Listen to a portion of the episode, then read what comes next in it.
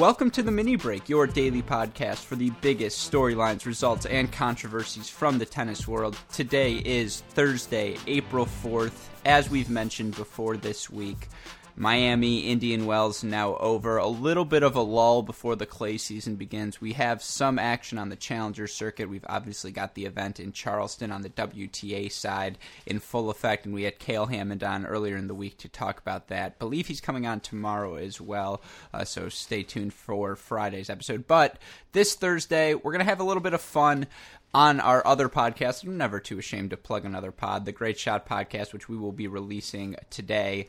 Uh, Chris Halioris and I rank our national title contenders on the men's side. We divide them by tiers, and there's some results we talk about looking forward to, giving those teams a chance to kind of prove themselves even further.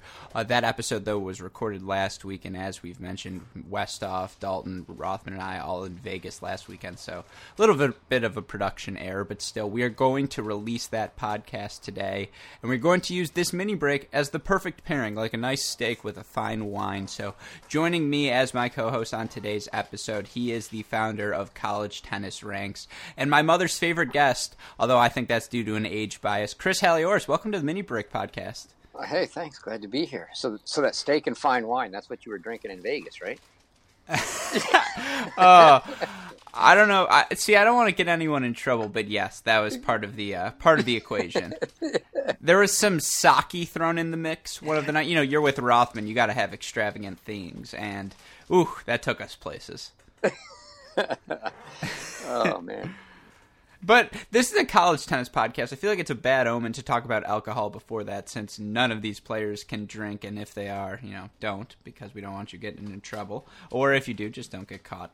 Um, but let's get back on topic. I'm still in the Vegas brain. I am mush. As we mentioned, this podcast is going to cover the results we have uh, missed since that pod was recorded. A lot of fun matches, Big 12 play underway, uh, some fun play in California. We'll talk about obviously SEC stuff. Just a ton of action. We're going going to go through today. Let's start, Chris, uh, with that Big 12 play. As I mentioned, we'll start with some Friday results. Baylor, number six team, at home against number nine TCU. They win that match 5 2. The doubles lineup, they end up going with Sven Law and Jimmy Bendeck, the number one team in the country at number one. Soto and Little, you have veteran experience there in Little, and Soto, who's been playing so well. He plays one singles in this match at two. Then Schretter and Frantzen at three. That's a big, you know, scary, in your face type of team. And in that home environment, it's just, you know, you win a tiebreaker at three to clinch the point. You're in another tiebreaker at two. That seems to be a recipe. Coach Bolin seems to finally have found part of the equation in what is just such an enigmatic Baylor lineup. Yeah, I mean they they they pulled that doubles point off, and, and I was watching that one. That was that it was really tight down the stretch there, uh, obviously, and and once they got the doubles point, you just kind of you just had this feeling that they were going to be able to they were going to be able to do it in singles. You know, you you got to give the edge to Rybakov when once you get to singles at one for for TCU, but everything else was was going to be a dogfight, and and Baylor really didn't. You know, they they didn't struggle too terribly bad, uh, and, and looked pretty good. So uh, I think a, that was a good sign for them heading into their you know into their next big match well, we can't talk about Baylor without mentioning the fact Roy Smith, and I, I, know there are other players as well, but for, because we saw Roy at the National Indoors earlier this year, I think that's the number one question on anyone's mind. He competed in a challenger this week, but he has still, you know, not participated with the Baylor team since I think February. Have you been hearing anything? Do we know if he's going to be a part of the equation? Because if he comes back as well, I mean – this Baylor team, they could be very, very dangerous. We still haven't seen them full tilt.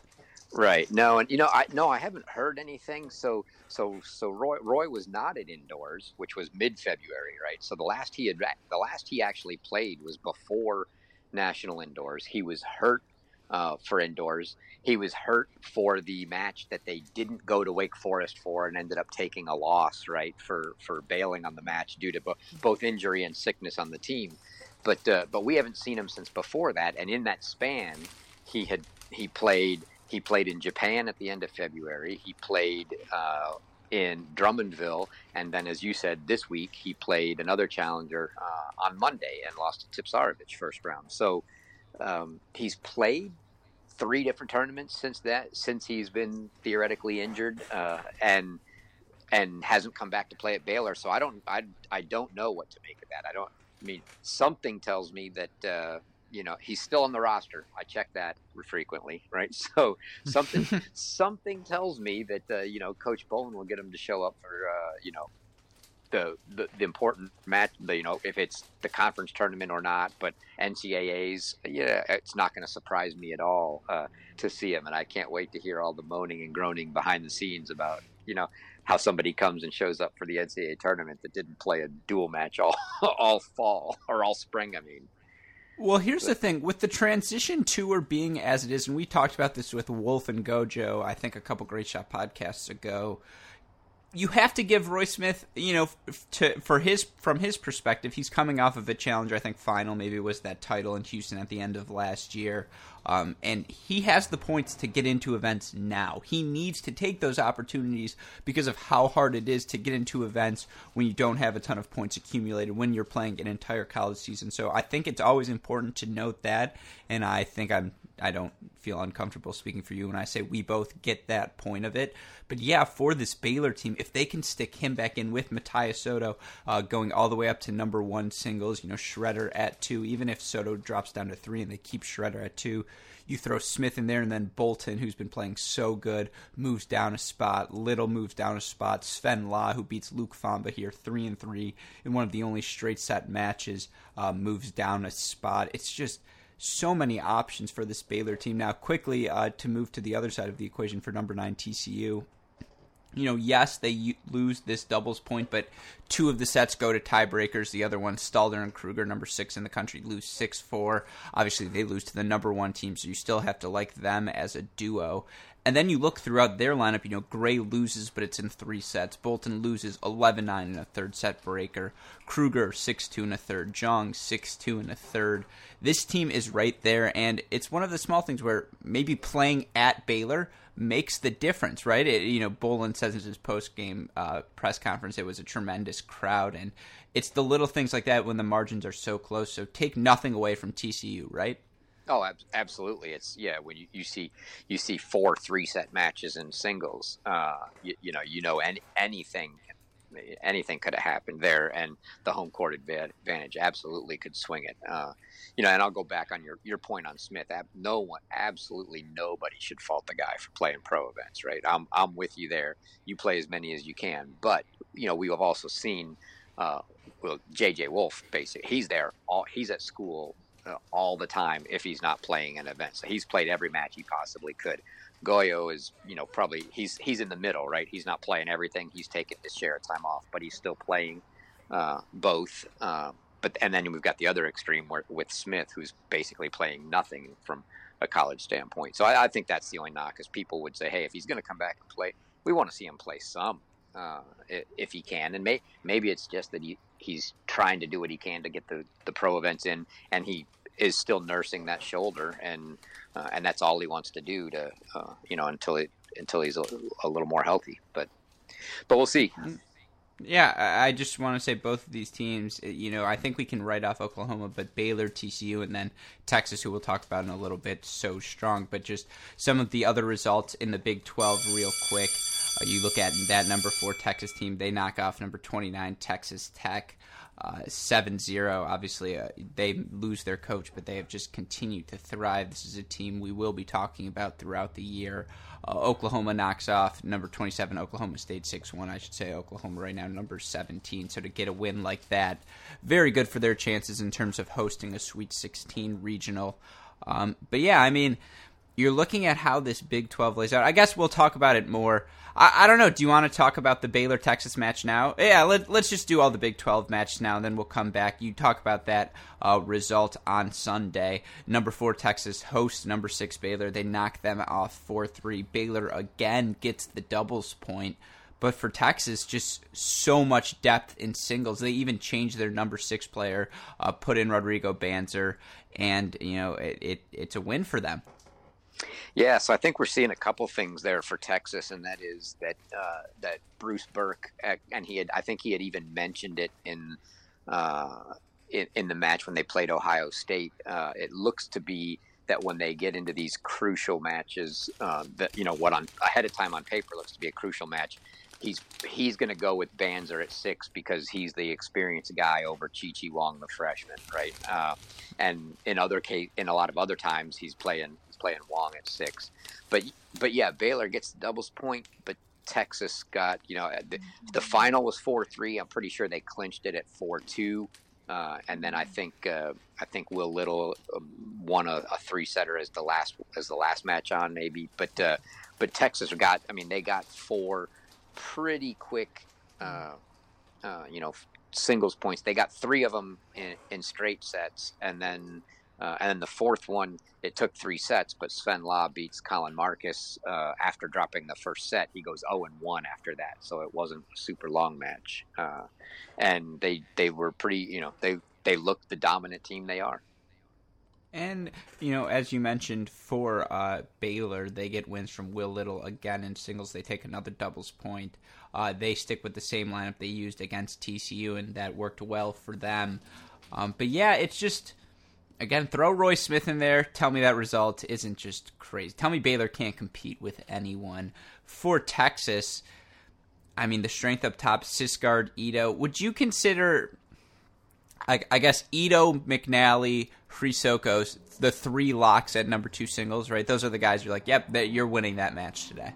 Yeah, Ito doesn't look like he's coming close to losing a match right now at two. Uh, yeah. it, it, it, certainly doesn't seem that way. But yeah, yeah, exactly. I think Ito and Chryssokos are, are just you know ridiculous right now. And then I, and I'm I think I'm only spoiled against McNally because I've had this you know he had to play Ito uh, and he well actually he didn't play Ito he had to play Sigsgaard right uh, hmm. uh, because they were missing JJ when they played. Yep. But uh, but yeah, I mean those are obviously some some really good twos. And the other thing I just want to mention in terms of the Big 12 schedule uh, for Texas, they travel to TCU. So each of these three teams going to get to host one of the big three. They're all going to get their shot. It will be interesting to see how that plays out. You know, some of the other results. TCU beat Texas Tech 5 2. Good bounce back win for them. Uh, yeah, it's just I, I, I don't know. I think all three of these teams, TCU, Texas, Baylor, all in competition for one of those coveted top eight spots, right? Oh yeah, absolutely. The other thing here with uh, with with with Baylor, I saw they, as you noted, they played this this past week. They played Soto one, Schretter two. This week, uh, they're back to Schretter one, Soto two. Uh, so that was kind of a one week a one week swap, and you kind of have to wonder if if there wasn't something that Bolin liked uh, in his in his two matchups that he had this week, where he wanted to wanted to swap them because they hadn't played that way all year, um, and now they're back. So there must have been something there. And then the uh, the gamesmanship, if you will, between uh, I'm sure between Bolin and Roditi, they both the first week list their number six guys at number eight, uh, and and promptly both pull numbers six and seven to play their number six guy that they listed at eight against each other. Uh, you know, I just I just thought that was that was humorous. And then this week they've both put they've both actually listed them at six. Uh, so so that was a, a little bit of I'm sure just a little bit of gamesmanship going on there how great would it be if Roy Smith pops back for that at TCU? Or I guess Texas is going to TCU, so that wouldn't happen. But just Roy Smith in general popping back in the lineup moving forward. They oh, get the would, chance to play it. Yeah, that would be huge, huge for yeah, them. I mean, obviously they're they're playing a top, you know, they're playing as a top six or seven uh, team well, without him. So you throw him in the lineup, and it, you know, it can't get any worse, right? Here's the scenario I just want to pitch, and then I promise we will move on let's say you get to that conference tournament, Baylor, Texas, TCU, all hovering around those top eight spots. It could be the team that loses in the semifinals doesn't get that top eight seed. And it's just, that's why getting, you know, I'm not sure where they're playing this year, but getting that number one seed in the Big 12 through whatever tiebreaker necessary, so important for all of these three teams, especially because it's only a six team conference. So just, it's a conference you guys got to, if you're a fan of college tennis, definitely monitor moving forward. But, I mean, any final thoughts or should we move on? No, I think I, I think we can move on. I, I was wondering, as you were, where that conference tournament was, uh, and of, of all things, I'm, I'm, looking at the Texas page to, to see it. It says it's in Lawrence, Kansas, you know, which is a school that doesn't even they have they have a good ladies team, but they don't even have a men's team. But maybe I guess maybe they must dual host uh, or something uh, in in the That's Big kind 12. of awesome. I'm not That's sure. the perfect the perfect wild card to throw in that Big Twelve because it hasn't seen enough craziness thus far. Yeah. Yeah, but we can move on now to our next. Uh, let, let's let's kick it out west. Let's talk about those results.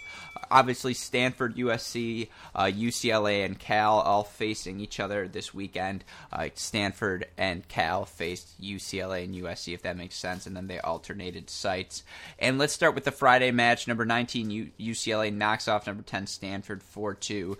Keegan Smith clearly back in full health in this one. Him and Cressy get a 7 6 win over Geller and Rotsaert at 1 8 uh, 6 in that breaker. Nanda and Rapp uh, get a 6 4 decision at number 2. Stanford did win the number 3 position, uh, but still, when you can get that bonus doubles point on the road for UCLA, uh, so critical for them, especially because you never know where point number 4 is going to come from, right? Cressy and Smith, and not even Nanda at 3, maybe even especially Nanda at 3, although in this match he does doesn't finish. You can count on them maybe for three points, but if you don't get doubles, finding that fourth is so hard.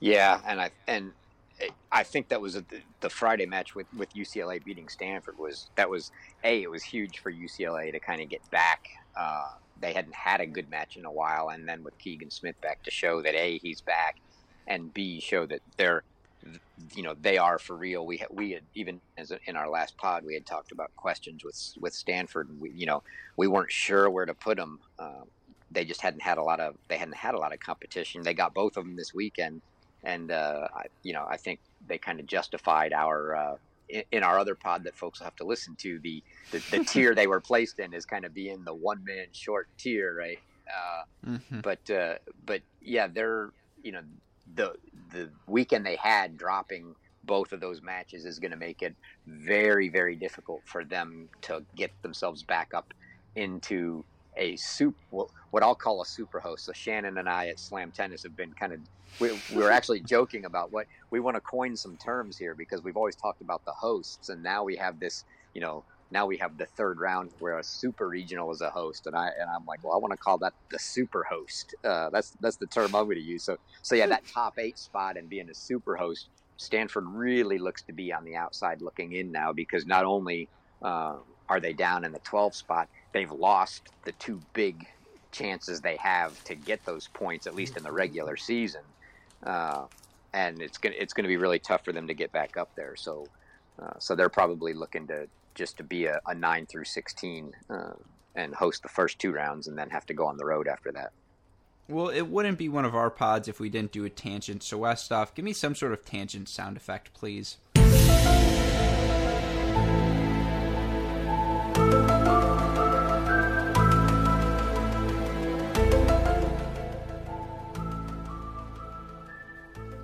We talk about these third place teams and these three conference races in the Big 12 TCU, Texas, um, oh my God, um, and Baylor in the Pac 12. You have USC, UCLA, and Stanford. Now, Stanford beat, I think, USC earlier in the year, but they have now lost to them, lost to UCLA. But of those teams, you know, there's going to be a semifinalist, probably one of them left out of their conference champions who who is less likely to get in as that number eight seed, the third place team in the Big Twelve or the third place team in the Pac twelve, in your opinion?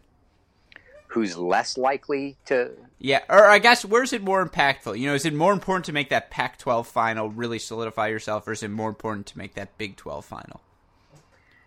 Um, well, I'll say this: Texas is uh, Texas is a, basically a lock for a top eight. I mean, they they would have to fall apart. So so they're in. Even if they lose, they're in. Uh, and and Baylor is in good shape uh, with TCU being just just on the outside looking in.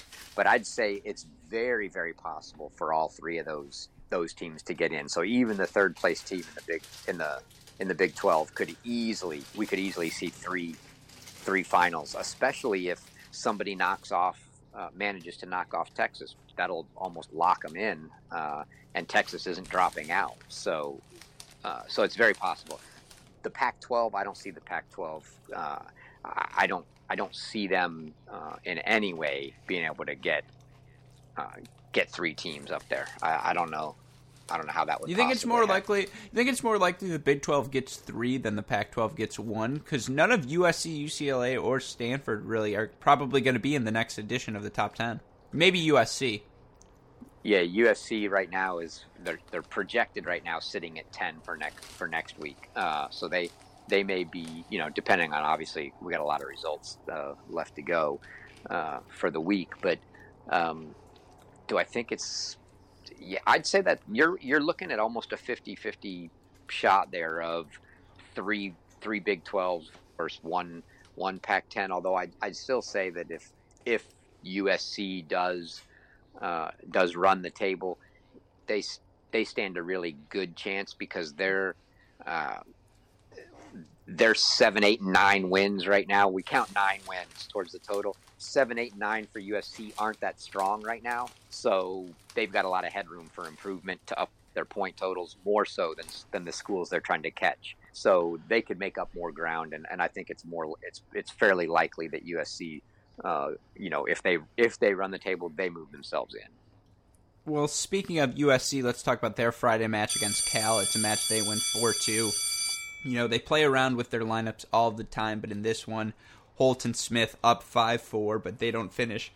It doesn't matter because Jaden Verboven, 6 4 at 2, Cukierman and Tanner Smith, 6 3 at 3. And then they play around with their singles lineup again. No Jade, no Verboven. Uh, Holt gets a win, or is up 5 3 in the third at 1. Cukierman wins 2 and 2 at 2. Those are really the only two locks in the lineup.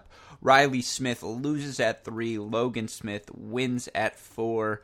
Uh, ben Draper knocks off Jake Sands for USC at 5. More Bolus wins in three sets at 6 as the clincher. I mean, uh, I feel like two of the Smiths, probably Riley and Logan, should be in the singles lineup, but I just don't know what they're gonna do.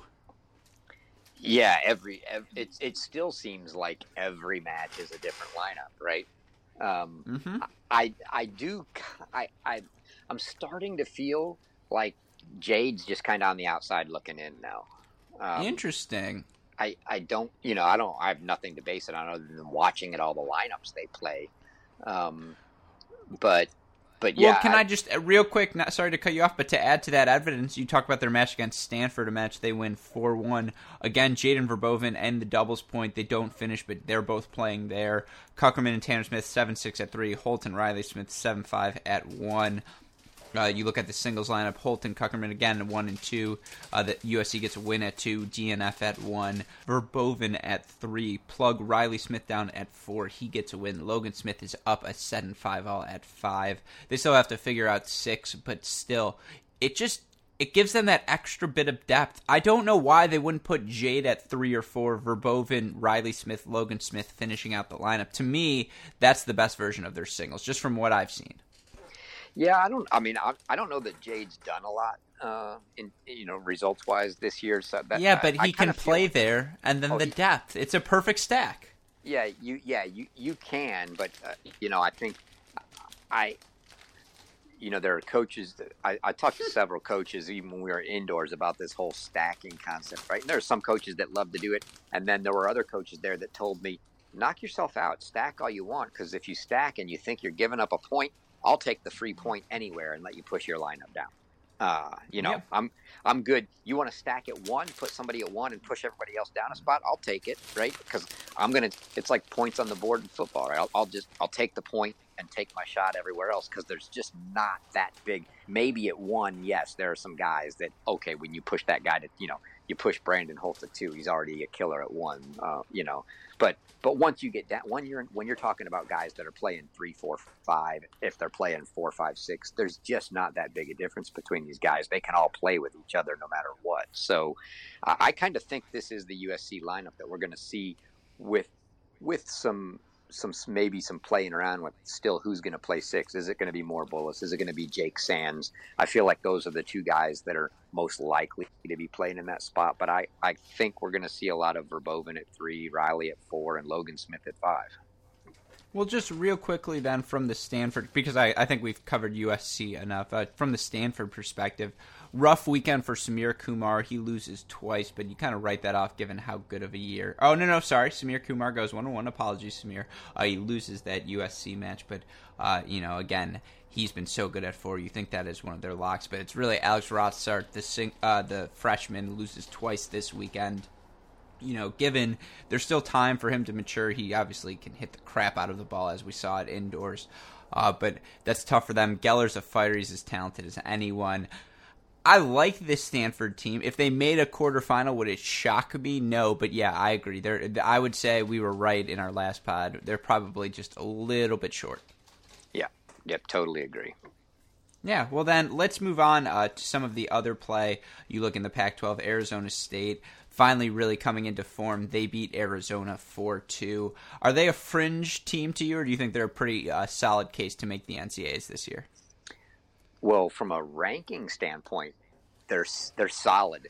Their problem is they've got to they've got to hit the 500 mark, right? And so if you look at what they've got left, they've got five matches coming that they need to win all of those five matches, and three of them should be basically locks. But then they've got Oregon and Utah in there that, you know, are matches you could lose, right? Um, now Oregon didn't play Thomas Laurent last match. Don't know why, but uh, but those those are matches they could lose. And I say that they need to win all five of those because I'm gonna just I'm gonna work under the assumption that their final two matches of the year that are uh, USC and UCLA that they lose those matches. Uh, so if that were the case, they have to win all five and lose those two because they are right. They were they were sitting at three. I think they may have played one of those since then, but they were sitting three games, three matches under 500. So that would put them right on the 500 mark. Now, granted, they then get the Pac-12 tournament and they probably win a match there, but obviously you have to lose a match unless you win the whole thing. So it would uh, it might force them to win two rounds in the Pac-12 tournament. But yeah, they're they're a lock from a rank standpoint, but they've got some work left to do, uh, or maybe they've got to schedule another Delaware. Uh, yeah, it was Delaware. They just played Delaware. Uh, you know, they've thrown Delaware and Grand Canyon in the line uh, in the schedule now uh, to try to get to that 500 mark. But but they're I don't think they're they're not they're not really probably going to end up being a, a, fringe team from a ranking standpoint. I think they'll get there. Uh, they'll get there ranking wise. I'm just not sure that they'll get there. Uh, that they'll get there record wise. Uh, and I'm not. I'm just taking a quick look to see they're sitting yeah. at. Well, they're 32 now, but uh, yeah, the, the problem is they just they don't have.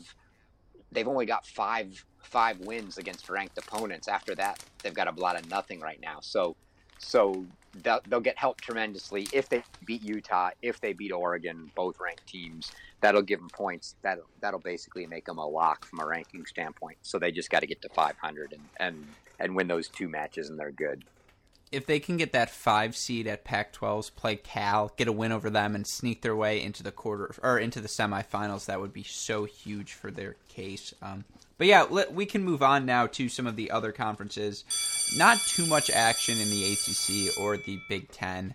Uh, all the favorites really won in the Big Ten. I don't really want to talk about Michigan right now. It just makes me sad. But I will be there this weekend with my little brother to watch us take on Illinois in what is obviously a very important match. I'll probably be there Friday against Northwestern as well. Who are we kidding?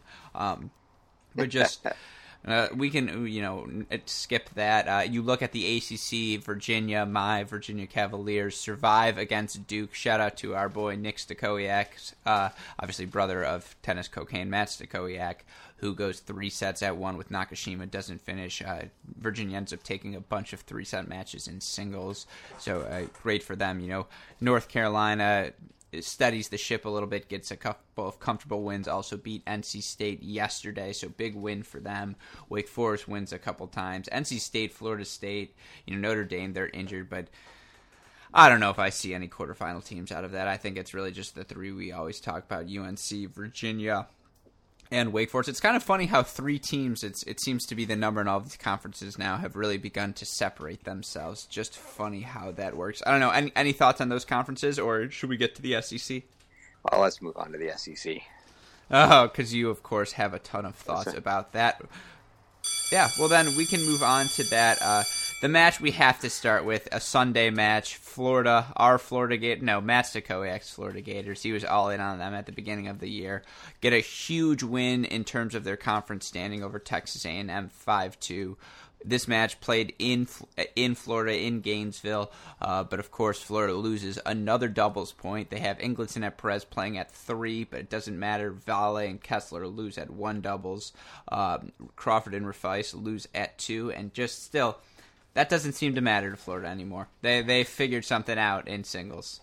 Yeah, they're just. I mean, that singles lineup is so good, but it's it's ridiculous. And the, the the astonishing thing is, if you go look at the doubles rankings, you see Florida teams littered all over the doubles rankings. Yet they can't win a doubles point against a good team. I don't. It's it's it's beyond fathomable, uh, and it just makes it that much harder to think. My God, if they actually win the doubles point in a big match, how, I mean, you can't even beat them when they don't win the doubles point. How are you ever going to beat them when they win the doubles point? So, so yeah, I mean, that was obviously the the big match uh, from you know in the SEC that kind of it was every everybody that uh, well, everybody being uh, probably probably those two teams plus Mississippi State, but anybody that had their had their eyes on having a chance, you know, or hoping to uh, to get a shot at the at the SEC title was watching because because Florida now has they've pretty much played uh, the strength of the SEC, right? The if you look at their schedule, the only th- you you try to find a loss, right? If even if you want to play devil's advocate, and go okay, where are they going to lose?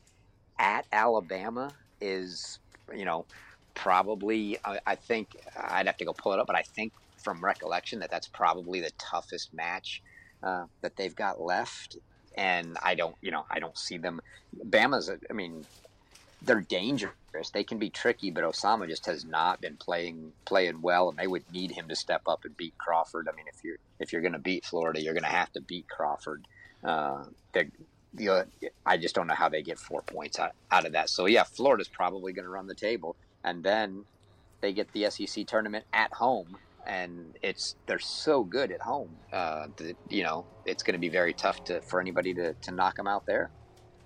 Crawford at one gets a win in straight sets. Riffice, who is just coming into his own at two, gets another straight set win. Andrade, who was playing so well earlier in the year, loses in three, but still you like his chances against so many teams. In this case, he plays Vacherot, and that's an exception, you know, not a not a rule. Ingildsen at four, probably as a big of a lock as any in the country. Greif, Vale, Kessler, Perez, they're all rounding into form at five and six in this case. Greif and Vale get wins. I mean, this team is so talented. There's so much depth, as you've mentioned. The ceiling is incredibly high. We talked about them enough in the GSP, so we can move on. Yeah, the only thing the I, the oh, only thing ahead. I'll note there is that you were t- is that this week now they have uh, uh, Florida has made the change with Ingildsen and Andrade, and so Ingildsen is up to three now, and Andrade will be down to four this week. So that's that was the only significant change uh, in their lineup, at least from a single standpoint. It didn't look that close not, doubles. Not inevitable, but I mean, who cares? They're still so good. Yeah, I mean, yeah. It's, I mean, yeah, yeah. I don't know how you how you try to beat them. Yeah, but from the A and M side, look, they get a doubles point over a good team. It's a testament to their doubles, and you'll take the win every time. They're competitive at so many flights. You know, they lose in three at four and five singles. Schachter, uh, a freshman against Greif, the freshman, seven six in the third. Barnaby Smith, who you got to like in a lot of matchups, six three in the third. Uh, this team is very talented, and on Friday, you know, they beat a top 20 team in, in South Carolina 5 2 win another doubles point there, get wins at two, three, and four. A Schachter lose a third set breaker, but whatever, that's a third set. Um, I just, I mean, Aguilar at one oh. is not uh, the elite of the elite, but this team has a ton of depth. Oh, I mean, so let me let me just paint the picture for you here. I'll, let's let's freeze frame that match at this point, right? And if you're an A and M fan, you go and out at this point in time, uh, they break Greif. Schachter breaks Greif to go up six five in the third serving. So he's about to he's about to serve for the match.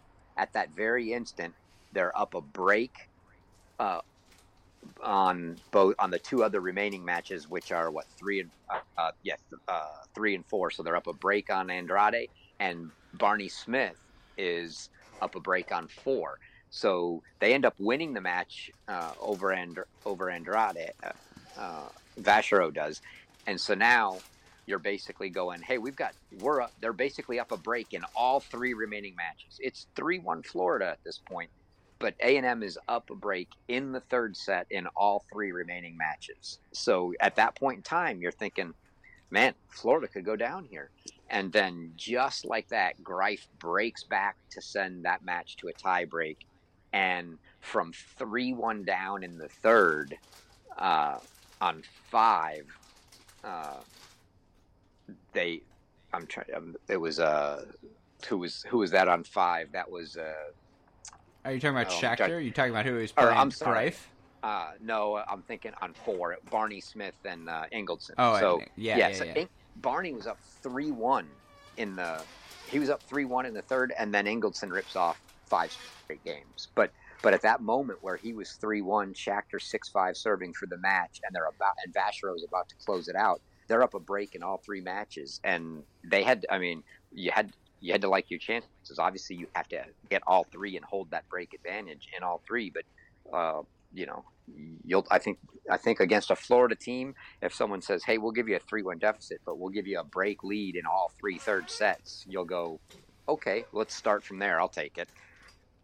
I know it's going to be awfully hard uh, to to get to this point because there's just not that much tennis left and everything everything's so close in the standings, but you look at the SEC, you know, Florida, Mississippi State, A and M.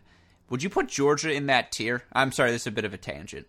No, that not right now. I mean, y- yes, they basically should have won the match uh, at Mississippi State when Henning goes down injured, two points from winning, right? But, uh, but the the bulk of their their book, right? If you take the take the sum of their work on the year, they just they haven't been able to they haven't been able to do it. They're losing to they're losing to other teams as well. So uh, they just haven't they haven't shown that that they can do that every day. Are they da- are they talented and are they dangerous such that they could beat any one of those teams on any given day? Yes, but can they can they do that? You know, three times in a row.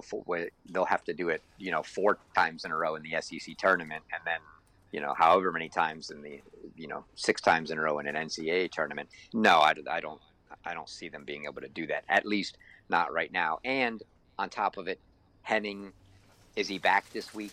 Mm, don't know yet, but he's he's he's going to be nursing, and they just don't. They're only six deep. I mean, yes, Kreuter picked up some wins this weekend, but that's not you know.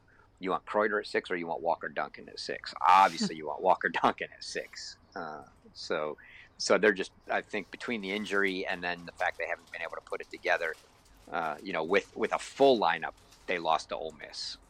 Uh, uh, you know, it's just it's not uh, it, they're just they're just not there yet. Yeah, well, if you look at some of the other results from the SEC, Florida again knocks off number 32 LSU 5 2. Uh, Georgia knocks off number 20 Alabama 4 1. Number 46 Kentucky knocks off number 30 Vanderbilt 4 3. Our Mississippi State Bulldogs knock off Arkansas 5 2. South Carolina knocks off LSU 5 2. Uh, you move into Sunday, and uh, you have Tennessee knocking off Alabama 4 1. Georgia over, uh, over Auburn 4 1. I mean, yeah, it's again these teams are starting to separate themselves. I, I think there's a clear pack uh, ahead in the SEC. I would put your Bulldogs in that top pack, although I know it's just a matter of time for them. Uh, that they're they're old, they're cranky, their parts hurt, and so we may not see the full form of them until a little bit later in the year. But I don't know. Any other SEC thoughts? Yeah, well, I think you know, I think the thing we saw this weekend, even with the LSU match against Florida, we're putting Florida up there, and and and I'm with you. I put them as my my favorite right at this point, right to to run the table and win everything. But even that LSU match, uh, they had to go. They they had to win a three set match to win the match. It's not like they're running away, and it's not like LSU is you know a top fifteen team. Uh, but they they had to get a, a three setter in that match. I think LSU forced three third setters to force Florida to, to win one of them, uh, which I think Vale did. But they they played them. You know, Florida, they're showing that they can, you know, you can play with them. It's just so tough to beat them. But, uh, you know, the other thing I don't know that, that, that people that don't follow the SEC so so closely realize is that one of the most impressive teams this year right now is South Carolina. So South Carolina is ranked what 18? I think they're number 18 they're playing five freshmen in their lineup. So for them for them to be playing five starting five freshmen and doing as well as as they're doing, that's I mean that's a team you got to watch for. You know, not really. You know, I, they're really probably. Uh, just trying to trying to make a little noise this year and get everybody to, to see them. They're not, you know, it's not like they're going to go make a national title run, but but uh, but the guys, the lineup they've got is setting up, you know, I, I look at them kind of like we looked at Mississippi State when they brought in the four freshmen four years ago. Now they've got five freshmen coming in and, and starting out this well. They're uh, they're going to be a, a team to team to reckon with completely agree with you. Well, then let's move on and do our fi- uh, our final two things. One of the finest features of your website, College Tennis Ranks, which again our fans can go check out at collegetennisranks.com. The week ahead feature where you can look at some of the matches uh, moving forward in the week. We are recording this and releasing on Thursday, April fourth. Today we have A and M versus Kentucky. Um, LSU versus Vanderbilt is really the best uh, two ranked teams matches. But looking ahead to the weekend, Florida takes on Alabama, Virginia, Florida State, Mississippi, Mississippi State. I'm sure you'll be there for that. Oklahoma, Absolutely. Baylor. Yeah, Oklahoma, Baylor, Northwestern, Michigan, Notre Dame, Duke, a banged up Notre Dame team against a frisky, frisky Duke team. I mean, so many ranked matches. I'm just, I don't want to read them all. Again, go check out their website. But the highlights for Saturday: number four Texas at number ten TCU. We talked about that one earlier. And then you look on Sunday, some other great matches as well. Virginia going to Miami team that, although they lost to Louisville recently 4-0, uh, we've seen them be talented before. Notre Dame at number eleven North Carolina. Illinois, as I mentioned, coming to Michigan. Uh, that's going to be a fun one. Oklahoma, Texas Tech uh, Georgia hosting Arkansas. It's a fun weekend of tennis. What what matches will you be watching most closely? I should Well, say Dart. Max Fligner will get mad at me if I don't mention this one. Sorry, Dartmouth going to number fifty. Penn. Dartmouth, our green need that one. Yeah, uh, Dartmouth at number thirty nine. What what is? What, yeah. So uh, I mean, I, I know this. I, I know the story. I don't want anyone to get in trouble, but uh, yes.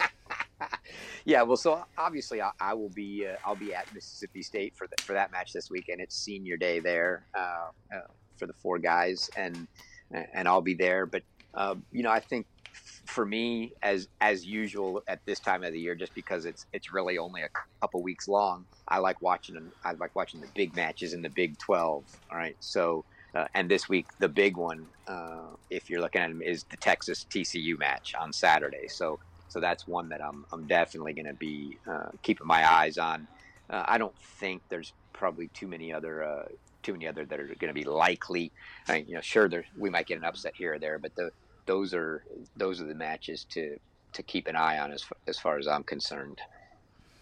All right. And, well, and, and, and since you did such a nice job, uh, you know, uh, pu- pumping the site for me, I'll tell you one of the other one of the other great features for the folks that are listening that I added recently because I myself knew how painful it became to try to put in too many things in the what if calculator, right? So if you're on the rankings tab and you go to the what if calculator there, it, it what it used to do was let you one by one add in oh, what if Texas beats this team? And what if that happens? And it was three drop downs you had to pick every time. Now, the full week ahead of all top 50 teams are list are sitting there. You could just click the buttons. I'll take them, them, them, them, them. What's it do? Or if you just want to go, hey, I'll take all chalk and take the highest team, you can press one button and it gives you what are next week's rankings with all the winner, all the favorites winning this week. Uh, so you can kind of it's a it give it's a little fun, little fun to do uh, and see see what that does uh, to to your team. Look, you deserve all the time you want to plug for how thankful I am that you come on as often. I text you randomly 3:30 on a Wednesday. Hey, uh, you free tonight? And you're like, yeah.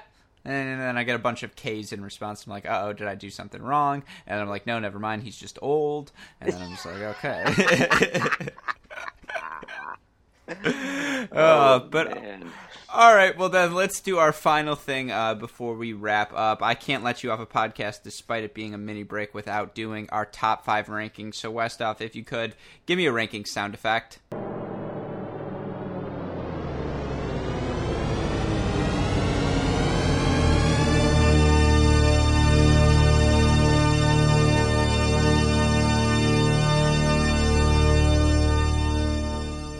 Chris, start with you. Five, four, three, two, one. All right. So for the folks that are going to listen to both of these pods, it's going to be the same because I haven't changed anything since last week. five, five Virginia, four Texas, three Wake Forest, two Florida, and one Ohio State. And I'll keep throwing that caveat in there. I actually think Florida is the favorite to win right now, but someone's got to beat Ohio State to knock the king off the hill before I take them down. So we, I gave my Virginia rant on that Great Shot podcast, so we'll plug it one last time. Go listen to that. They are not in my top five, despite being my Cavaliers. I just, I'm worried about uh, five and six. We saw that against Duke. They went down uh, quickly. It's just, you know, one more guy there would make me so much more comfortable. I'm used to having JC and Henrik just winning everything, so I guess I got spoiled. Uh, getting to my top five, you mentioned a lot of the teams I like. I feel like I can't have Baylor at five without putting USC over them. But didn't Baylor beat them in Indian Wells? Yes. So then I'm going to do it. Baylor number five. Texas, despite losing to USC, I'm going to have them at number four. I think. Are you getting mad at me? I heard a rebuttal. I heard no, whispers. no, no, no. I've got I've got Texas at four. All right, but you're good. No, yeah, ba- yeah, Baylor Baylor five. I mean, heck, I've I've got them six, and they and they only lost to Texas, right? So you can't. I mean, yeah. See, if I was feeling really spicy, I would drop Wake Forest out of my top five and put USC above them. But I'm just that that would be a that would be a what I would consider to be a normal Gruskin take. But you just yeah.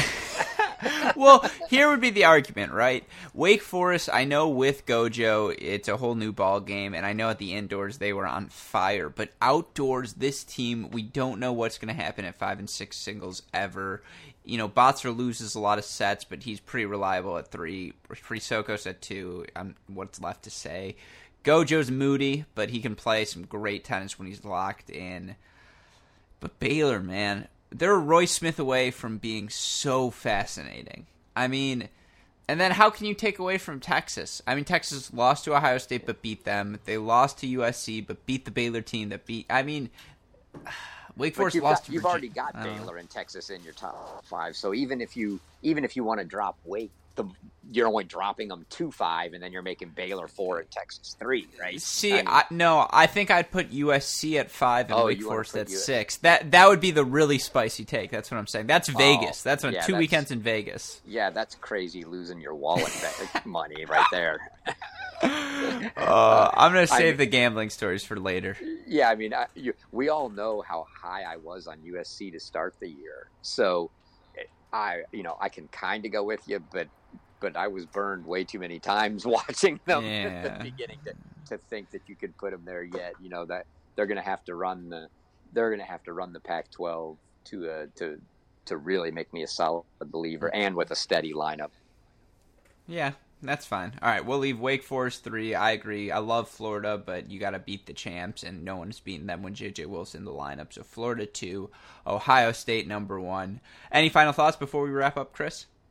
No, I look forward to just another great another great weekend. We've only got uh, so many of them left here, and uh, and and then we'll uh, we'll chat again. I'm sure uh, not too long afterwards. Yeah, of course. Well, then, shout out to you. Shout out to our super producers, Max Fligner and Daniel Westhoff, who have a f- of an editing job to do, as always. Uh, but it, again, if you've missed any of the action, check out our website, crackedrackets.com. Listen to this podcast, the Great Shot podcast, Cracked Interviews podcast, What the Deuce podcast. Rate, listen, subscribe, review. We appreciate all of your commentary and any contributions you want to make. Uh, social media, Twitter, Instagram, Facebook, YouTube. Chris, anything you want to plug real quick? No, just check out the site, collegetennisranks.com.